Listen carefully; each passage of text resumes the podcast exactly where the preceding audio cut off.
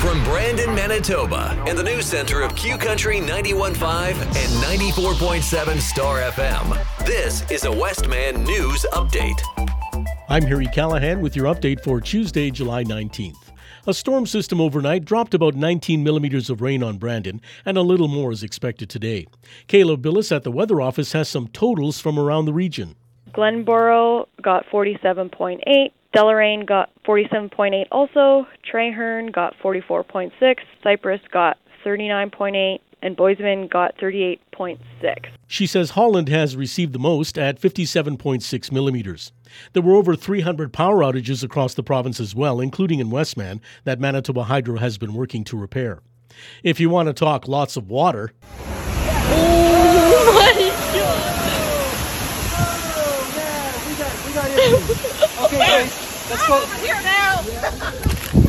it's flooding everywhere. A viral video from Hawaii's Big Island caught gigantic waves last Saturday, easily clearing a two story condo building. Everyone's safe, but the waves, which peaked at 18 to 24 feet, wiped out several condos. The wildfire risk is now moderate to high in Manitoba, but no restrictions are in place yet. 45 fires are currently burning, 10 new ones started in the past 24 hours.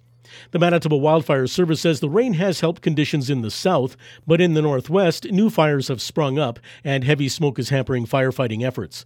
About 2,000 people have been evacuated from Mathias Colomb Cree Nation. A 15 year old Brandon boy and two men aged 19 and 24 were arrested in connection with a carjacking in Portage. RCMP say on Saturday, a 48 year old woman was sitting in her car in a parking lot when three males approached. One wearing a balaclava and holding a knife told her to get out, and they drove off. Police arrested the trio later in Winnipeg. A 28 year old man faces a charge of robbery with violence after an incident Sunday afternoon. Brandon police say an employee at a store on 18th Street was assaulted trying to stop a man from fleeing the building. The staffer had confronted the suspect, who was allegedly attempting to steal merchandise. Brandon police arrested a 45 year old man in connection with a fight on Victoria Avenue Sunday night. Witnesses reported two guys fighting and that one of them had an axe. Police later arrested a suspect in the area. Brandon police also arrested a 22 year old man Sunday morning for allegedly using fake money to pay for a cab ride. Police say just after 11 a.m., two guys took a taxi and paid their fare with a bogus $100 bill.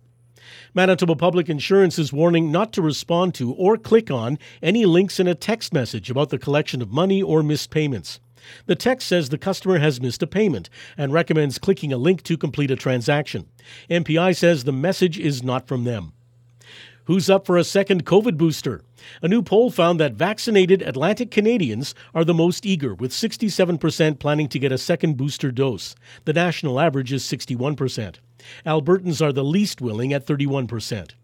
The poll also found there's an emerging schism of thought over the effectiveness of ongoing vaccines.